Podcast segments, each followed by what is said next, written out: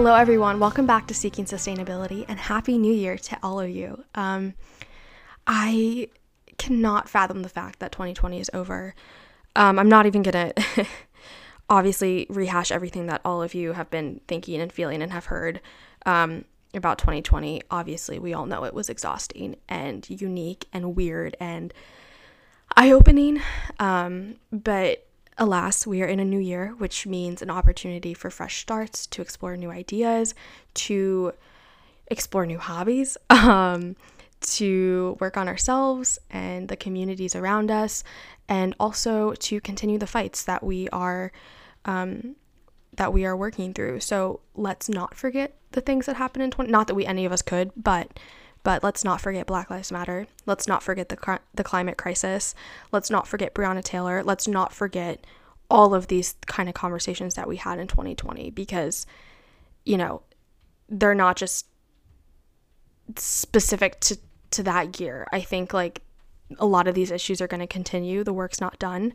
And with that said, um, I in this interview, I talked to Kevin Patel, who founded One Up Action, and we talk about these kinds of issues. We talk about the policy that needs to be put in place um, moving forward, the the impact and the significance of young people nowadays and young people throughout the last couple of years, um, and yeah, the kind of change that we want to see in the world.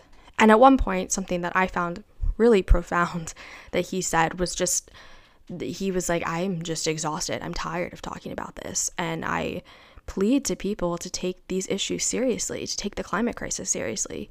Um, and I, I think a lot of us probably feel that. A lot of us probably feel tired and drained. Um, we don't want to have the same conversations over and over again. But, you know, unfortunately, we need to. And we need to keep working on these things because there's so much work that still needs to be done. Um, but hopefully, hearing Kevin talk about all the work that he does, even as a full time student, and he's so young, so he's still in college, um, hopefully all the work that he's doing you find inspirational. And um, yeah so stay hopeful stay inspired stay motivated stay optimistic because we need all of that moving forward. And with that said uh, let's welcome kevin patel to the seeking sustainability podcast. I guess for me being an environmentalist you know embodies not only fighting for the people that you love, right? The community that you mm, grew up in, but totally. for the planet. Um, and I'm all about fighting for the people and the planet. So in environmentalism for me, you know, for these past nine years has always been about my community, but not only about my community, about the the place that we're living on, right? The earth itself, the planet, and focusing on the biodiversity that brings us, you know, that makes us, you know, thrive and survive. Yeah. And I think like part of the big problem too is people don't think of other people. I mean, honestly, like just to put it like super bluntly or simply, people don't think about others, other communities outside of their own, or sometimes even their own community in general. Definitely. I, I, you know, a lot of people are very about themselves and i think it's also about the corporations and organizations that also just you know think about even in the individuals who are rich only think about themselves and not the people who they're impacting the most and who they're benefiting yeah, from.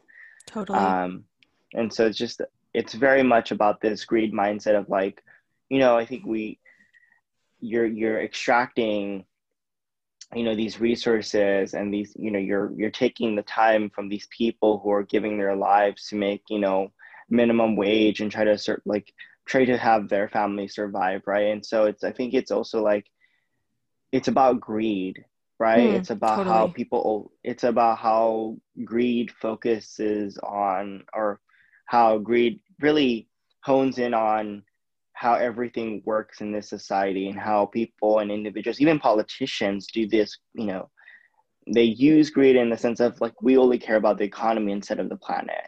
And they don't look at the long term effects that the economy is actually having on the the planet, right? And it's all about money yeah. instead of instead of you know the people who are being affected by the these industries and these corporations and these individuals who are doing what they want to make a buck or two out of this, right, for a short term. Um, and they're not really looking at the impact that they're making on the planet either. So it's the people on the planet that we have to worry about. Yeah, totally. And the people I think who are pushing back against climate change the most are the people who are just like solely focused on profit and are so short-sighted and have this mm-hmm. like really linear narrow-minded perception of of policy and of um of just anything yeah but um i would wanted to also just for you to talk about your background like who you are and like where you go to school and what you're studying and how you um what prompted you to start the organization that you started yeah, definitely. So, as everyone knows, my name is Kevin G. Patel. I am now 20 years old. Um, it's so weird to say that because I was always saying 19, 19, 19, but now it's just, it I is. just turned 20. It makes you feel old. Um, it does feel, yeah, I've been doing this work for nine years. So definitely it's been quite a long time coming. I started when I was at the age of 11. Um, so it's definitely been a long, long, long time um, since, you know, doing activism and really fighting for my community. Um, but yeah, I'm 20 years old. I live in South Central Los Angeles and, uh, you know, in the greater Los Angeles area. Um, and, you know, I think one of the things that prompted me to really get involved with climate change and climate activism and in activism in general was how I was seeing the inequalities and injustices happening to my community of South Central Los Angeles. I specifically saw the food inequalities that were happening here in my community where, you know, we don't have access to, uh, you know, organic, non-GMO, vegan foods, and we would have to, you know, literally travel 40 to 30 to even one hour away to get these type of foods. Um, and they're not even built in around our community.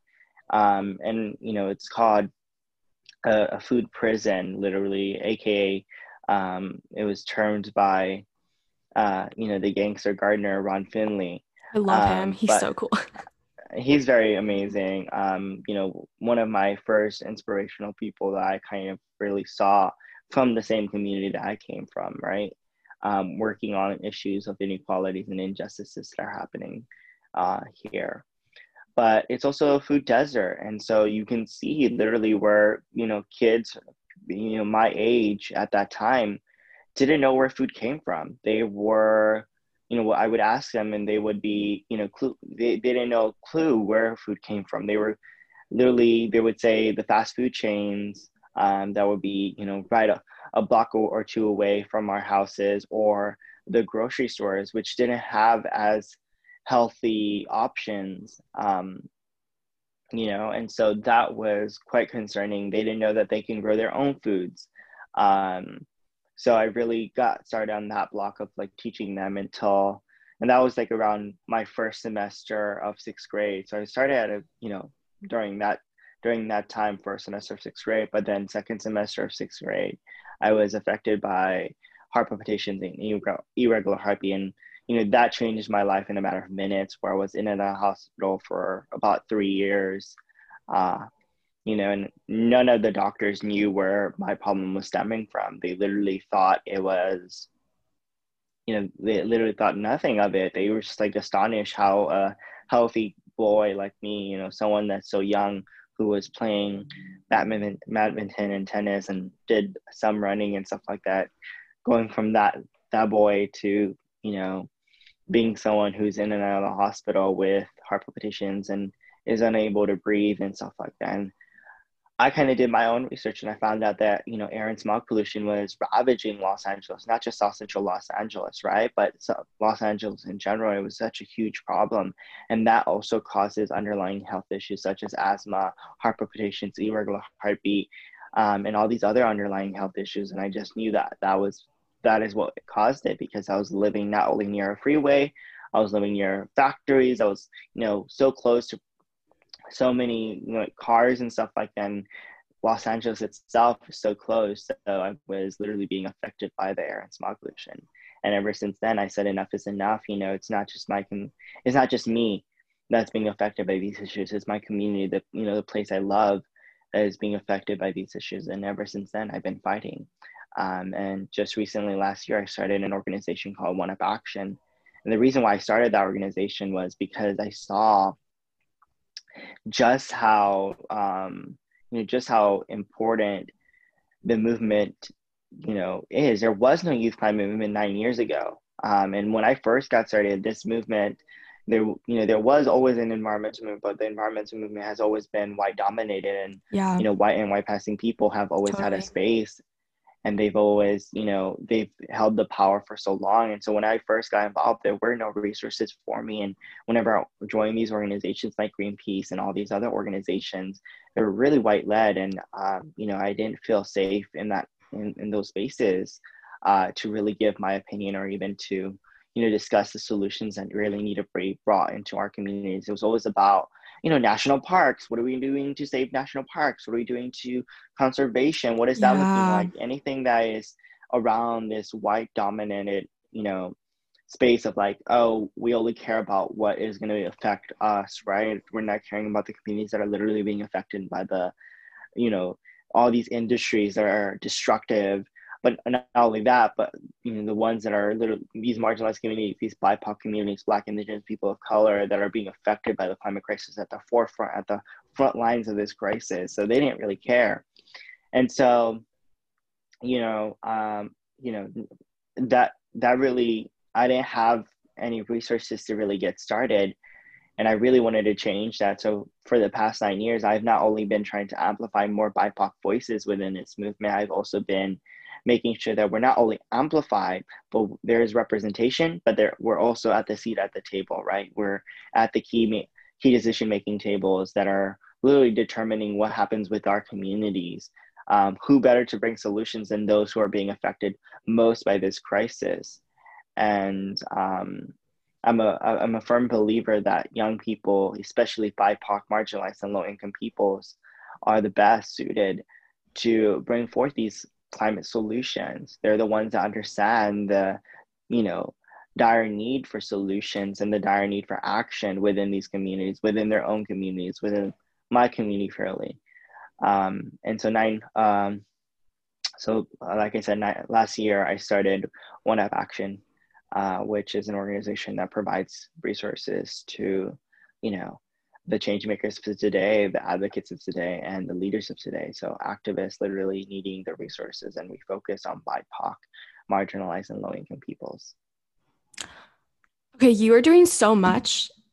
and yeah, I mean, good for you. I mean, you're still in college and you're doing all of this, and you started that when you or you started activism and and learning and researching and um when you were 11 which is crazy i was in like aeropostale when i was in 11 when i was 11 um but why this was a question that i was going to ask more towards the end but you mentioned the importance of young people particularly bipoc and marginalized individuals. Why do you think that young people and like we both have said um, bipoc individuals are so imperative to combating this climate crisis? Because they really are. And i feel like you're right like young people and bipoc people have shown up the most Mhm. and done like so much of the work. You know, I think in general, young people have been such a moving factor. I think we understand the totally. you know the dire need for action right? We understand what's happening. We're not stupid. We're you know we're awoken. We're awoken to all these crises not just the climate crisis. We're awoken to the uh, gender crisis. We're awoken to the injustices that are happening to our black community members. We're ha- awoken to the injustices um, that are happening around the world you know the inequalities that are literally uh, affecting people around the world it's not just you know here in the United States that we have a lot of problems. It's around the world that people are seeing these problems, and young people are really being awoken to them, saying like, "We don't want this future. We want a different one. We want to have a world where we don't have to live with injustices or inequalities. We want to live live in a world where we have justice for every you know every person where we don't only just have equality or equity we have justice. And that means you know equal opportunity and the tools to really live a, a happy and you know fair life so i think one of the things that i always say um, why bipoc black indigenous people of color and marginalized young people are so imperative to this movement not just the climate crisis movement but to all movements because we're the ones that are literally at the front lines of this crisis we're at the forefront and at the front lines of this crisis and we understand because we're the ones that are facing these obstacles and adversities. We're the ones that are seeing everything that's happening to our communities. So who better, right? Who better to, you know, who has gone through this and seen it to really say, this is what we can do to fix these issues, right? Because we've yeah. gone through it. We know what's going to go, what's happening, and we know how to fix it. It's there's no young person that I know of um, at least. You know, I've spoken to so many young people who are, you know, Black, Indigenous, people of color who have all these innovative solutions and these actions that they can take and say, like, we can fix this with this, we can fix this with that.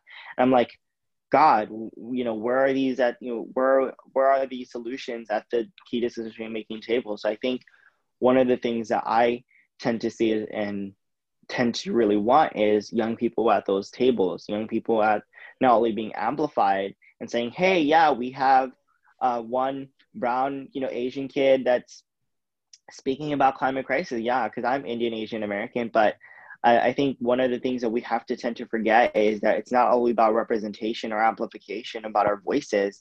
It's making sure that our voices are used in a strategic way, and we're really implementing the the things that we're saying in these plans, these bold climate solutions like the Green New Deal or Project, uh, you know, Drawdown or um, all these big big solutions are coming out.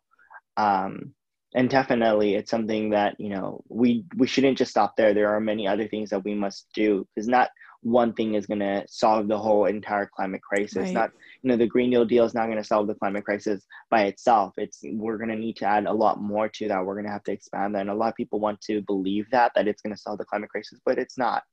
Um, and yeah. that's the real truth right? It's like you look at it you know we're at a point where scientists are saying, you know, even the Green New Deal won't be enough. You know, we're at a point where it might, yeah, it might reverse the facts, but there are other issues like we're in the midst of the sixth mass extinction. How are we going to really solve that, right? And how are we going to prevent animals and plants going, you know, go, from going extinct? And so, bringing it back to the central theme of young people and why they're so important to the, this movement is that we're bringing the solutions. I think one of the you know, one of the um, the notions that politicians always say, or one of the things that politicians always say, is that young people are the leaders of tomorrow. That we are going to have to study and become the next politicians in the future. But I think that's completely false.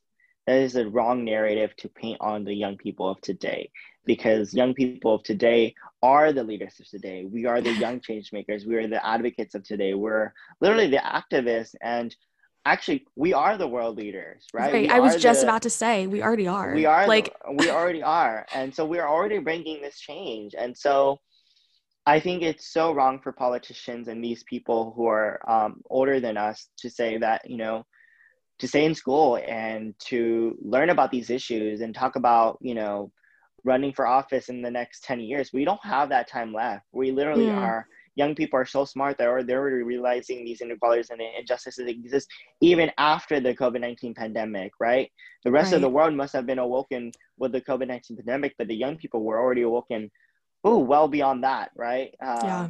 It's been years that they've been awoken. And um, I think with every movement, young people have literally led it. The civil rights movement, the Me Too movement. Young people are always constantly leading these movements, and so um, young people are so you know they understand they they not only see but they can they can bring these solutions. We just have to uh, not only give them a chance, but we have to make sure that they're um, you know they're at these tables um, and when i mean tables i mean at these key decision making tables and they're not just amplified or given some news media they're literally yeah. given a voice and the power to make the decisions on behalf of their communities.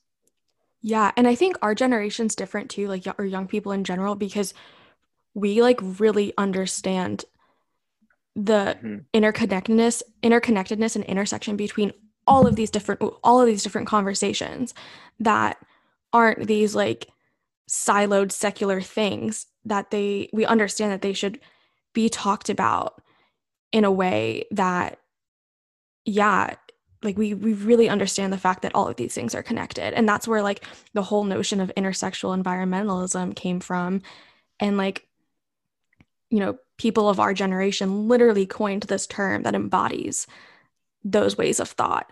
So, if would you be able to talk about because I know on your One Up Action website it says that you guys are an intersectional environmentalist organization.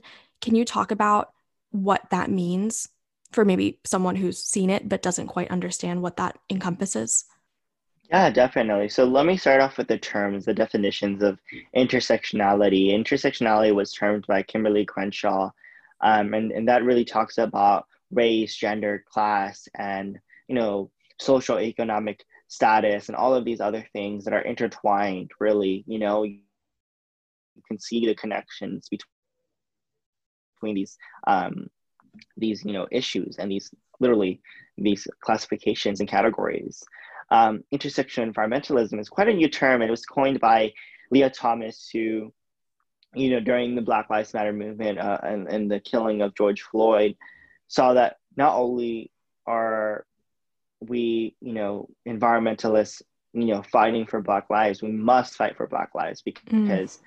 intersection environmentalism is all about how these you know problems and when we're, when we're talking about these problems we're talking about racial inequality talking about social justice social injustice and we're talking about all of these you know problems the how they're all interconnected right? And how um, it's not just about the people, but it's also about the planet. So when we're talking about the people and the planet, we're talking about how the systems, the systems of oppression that are perpetrating the climate crisis, that are perpetrating racism, that are perpetrating um, discrimination, and all these other things, and these inequalities and injustices, are you know all intertwined. Climate, the climate crisis is perpetrated by the systems of oppression, and the systems of oppression are perpetrating all these other um, issues. And, when I mean issues, I mean these injustices and inequalities. And once we take a look at that, we can really start solving these issues, such as climate justice, such as um, racial, you know, uh, racial injustices, you know, and all these other uh, injustices and inequalities that are happening all around the world. So just really looking at how intersectional env- environmentalism or intersectionality in general is talking about how these issues are all interconnected. And then once we realize that, we can really start solving the issues. Um, because it's not just about, you know, climate change and how we're going to solve climate change, right? It's about, if we're really wanting to solve climate change, we have to do, look at the communities that are literally being affected by the mm-hmm. climate crisis, the Black, Indigenous people of color who are being affected, right? And that's the whole notion of intersectionality is making sure that the communities that are being affected the most by the climate crisis are also being affected by all of these other issues inequalities and injustices. Until we fix not only the climate crisis and these injustices and inequalities then we're never going to have climate justice. We're never going to have social justice. We're never going to have racial justice. We're never going to have justice for these people because we're only tending to focus on one issue and that one issue is already being perpetrated by a bigger thing that's perpetrating all these other inequalities and injustices. So it's making sure that we're seeing how everything is connected and how we can really you know leah put it very good. Is like the term uh, or you know the the phrase i can breathe is not just about how black lives are being literally killed. It's about how you know black lives can't breathe in these communities because of the factories and the oil you know oil drilling and all of that that's happening in you know black communities um, yeah. not only black communities black indigenous and people of color communities so it's just you know leah said that and i kind of you know i also was like that is something that i was awoken to is because i you know literally associated that only with how police brutality but it's like it's not only about that it's also about making sure that these issues are looked in the broad scope and you're seeing how these are all interconnected. And once we truly understand that, we can really solve um, not only the climate crisis, but we can solve all these injustices and inequalities. So it's about seeing how the systems of pre- uh, the systems of oppression are causing not only the climate crisis but all of these other issues. And once we notice that, we can really start fighting against the main enemy, which is the systems of oppression. And I think during this COVID 19 pandemic, we were awoken not only by how the fossil fuel industry was, you know, we don't, we no longer shouldn't be reliant on the fossil fuel industry anymore because it literally right. tanked during the COVID 19 pandemic. But, um, you know, how we saw how we were really being affecting the planet. And so, and we're being awoken. And this shouldn't even be a wake up call. I'm sorry to say, it should have never been a wake up call. Everyone should have been already awoken to the effects that they're making on the planet um, but again, people love calling it just a wake up call. Mm. And so I'm using in that term. And you know people were woken to this and so it's now about seeing how we're how governments and um, people react to it and saying like shit we're actually making a, a huge impact on the environment and the people so what are we going to really do about it right what policies what motions what laws are we going to put in place that are going to not only benefit the people but the planet right and so i think that was what you know intersectional environmentalism at least for me was you know um, you know brought up hot.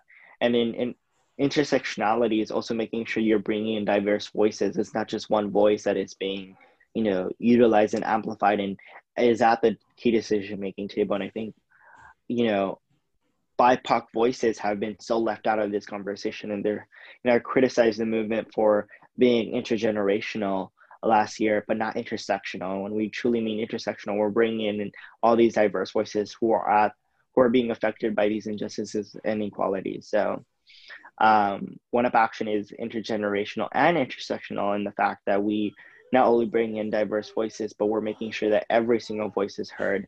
And um, we're acting upon, you know, making sure that young people, people who look like me, you know, people uh, who are literally uh, being affected by the climate crisis right now are, are given the resources to combat it and really take start, start taking action instead of you know continuing this conversation about solutions.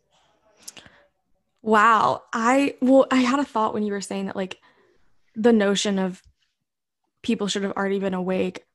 I think people were awake and they have been, but they just choose to turn their head the other way.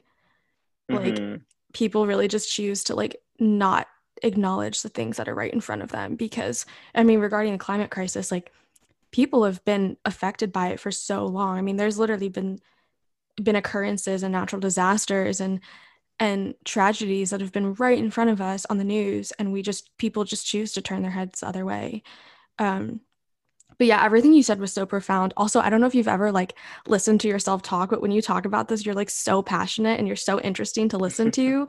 And if you ever publish a book i'll buy it. I actually before we move on i actually want to give the definition of leah thomas's intersectional environmentalism yeah that's okay with you. Yeah absolutely. So, oh my gosh. in in you know with leah thomas leah thomas basically defines what is intersectional environmentalism. She defines it as this is an inclusive inclusive version of environmentalism that advocates for both the protection uh, per, sorry protect, protection of the people and the planet. It identifies the the ways in which injustices happening to marginalized communities and the earth are interconnected. It brings injustices done to the most vulnerable communities and the earth to the forefront and does not minimize or silence social inequality.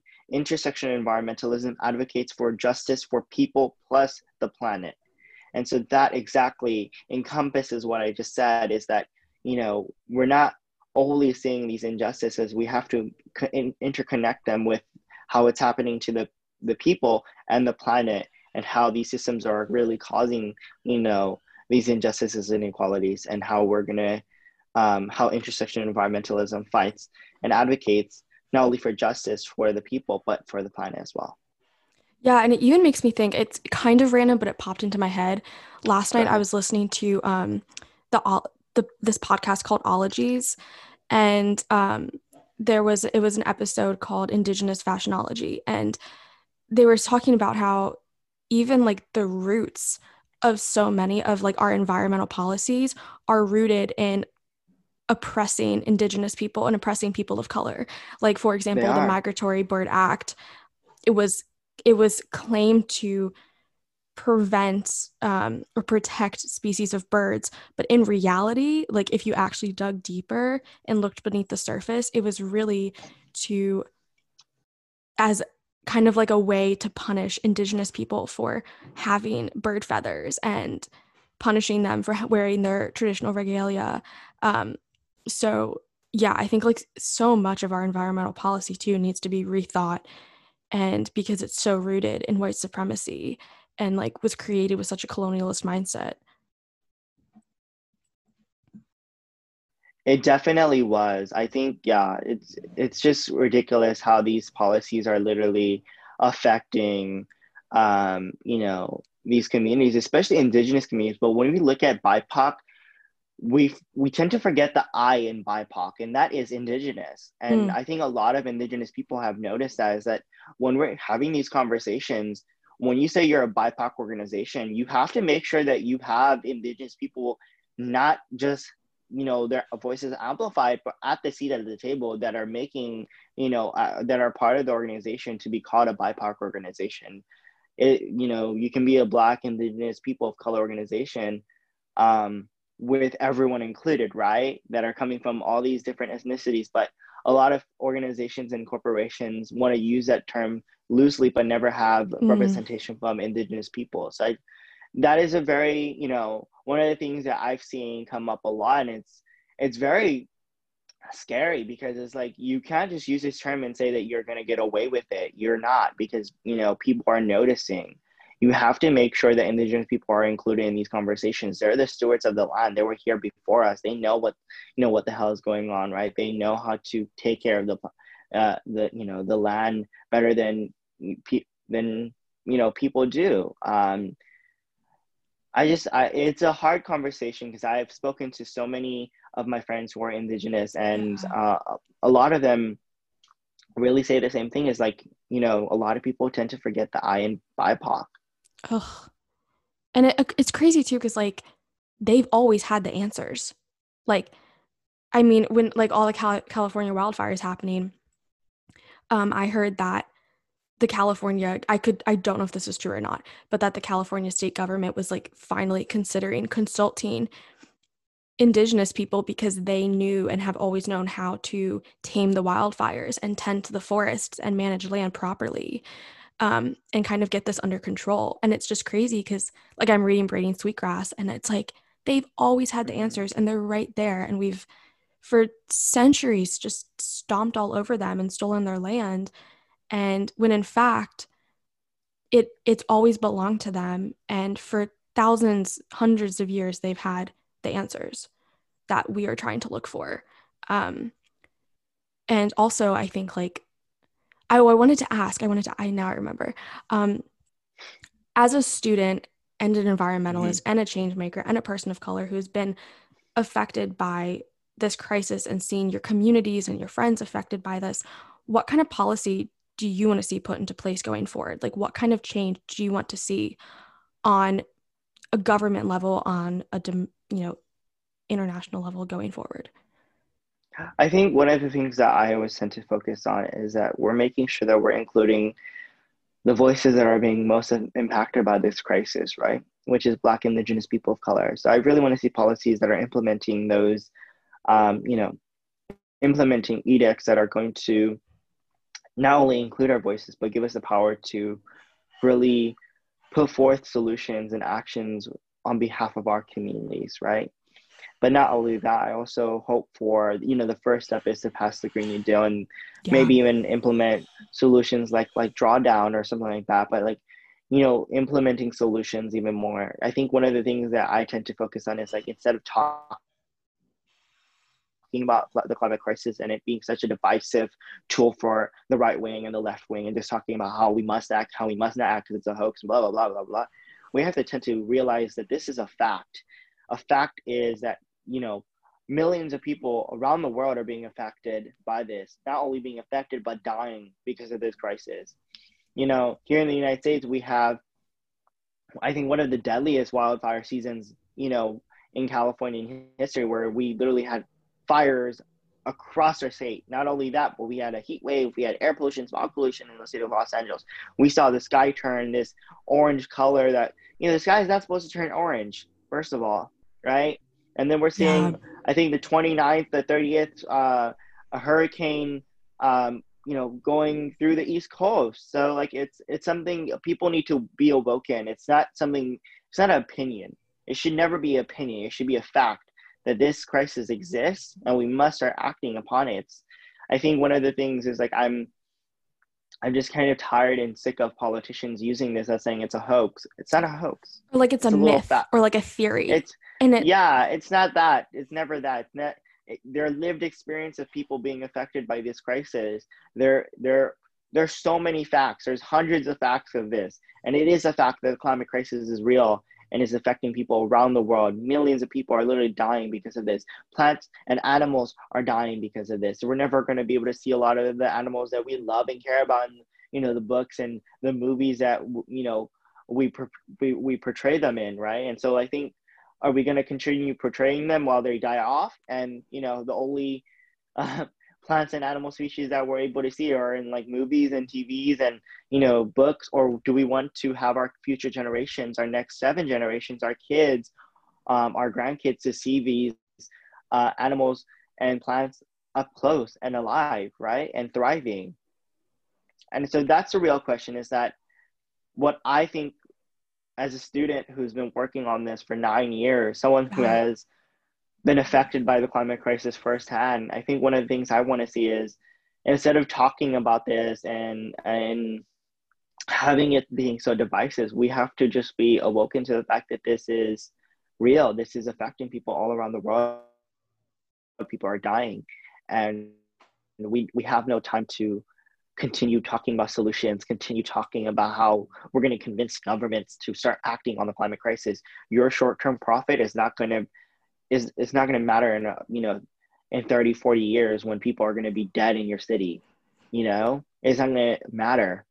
Um, it's not going to matter when tens and billions of people are literally going to die right? And it's not going to matter when plants and animals uh, are going to be extinct you know and so it's literally not going to matter um, because during that time you know the world is going to be a different place. And this might sound like the world is ending, but it's not. It's just talking about how when climate experts talk about how we have 10 years to reverse the climate the effects of the climate crisis they're not talking about how we have 10 years left like the world is going to end no it's talking about how we have to reverse the effects the damages that we've done on the climate it's talking about you know making sure that we're able to reverse the effects right the co2 and the greenhouse gas emissions and all these other you know uh, harmful effects that we've had on the planet yeah. to reverse them put forth solutions that are not only going to benefit the planet but benefit the people who are living on it who are being affected the most right now because right when once we reach that 10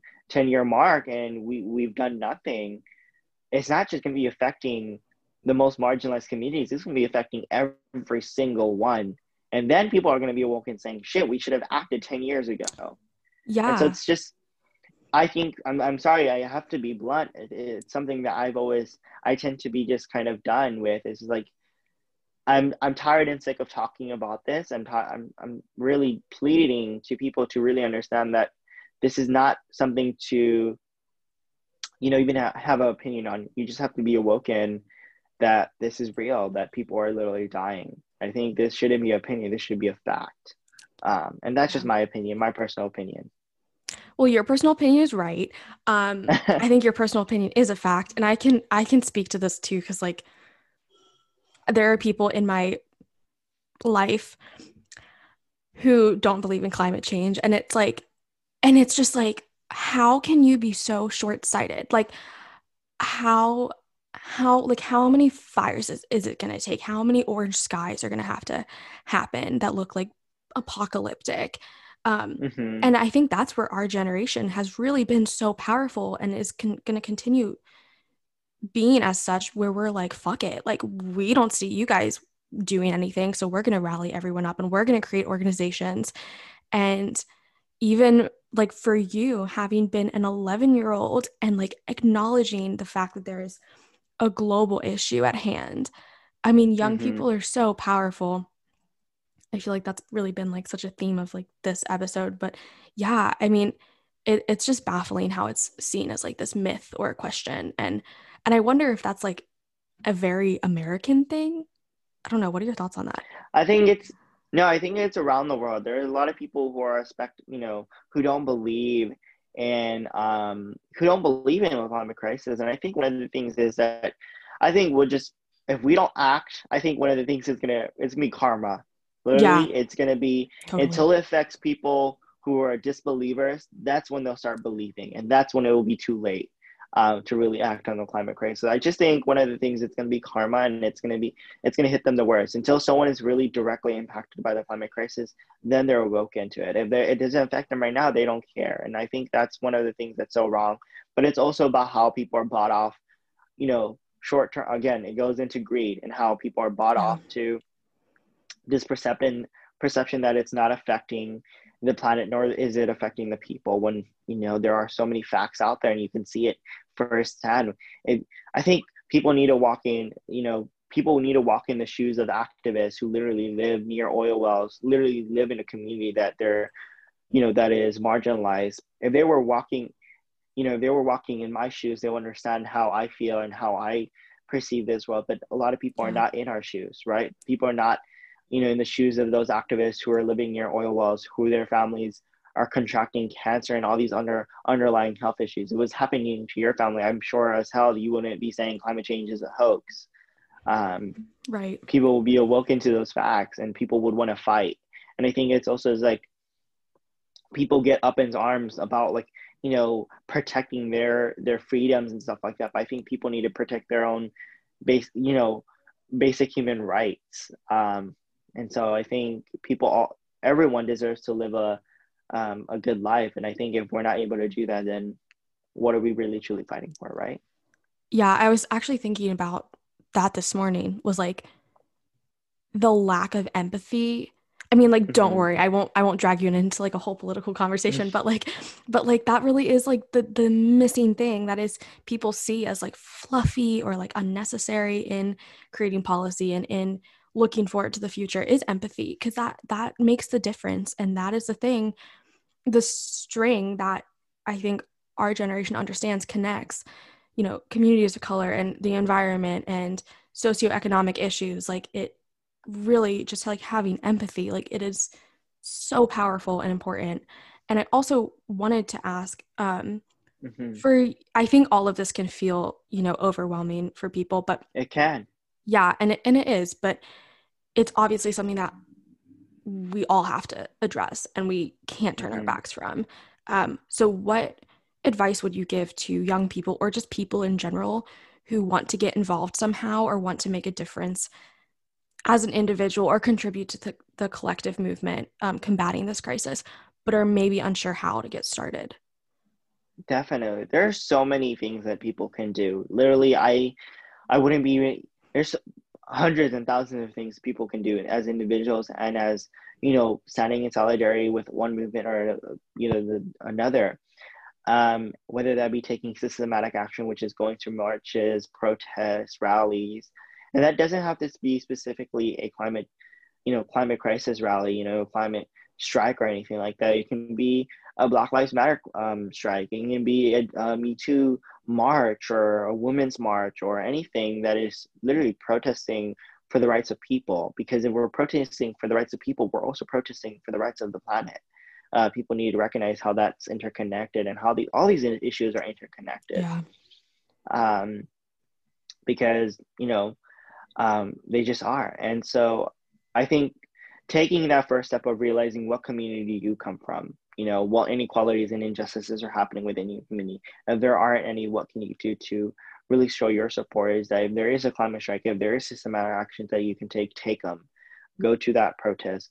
Uh, even in during this time people are going out to protest but stay safe you know wear a mask do something to stay safe and make sure that you're going out and you're prepared to you know take these actions to demand you know uh, justice for these communities if you're not able to do that, I know I'm sure a lot of quite a lot of people are not able to do that. Take individual action.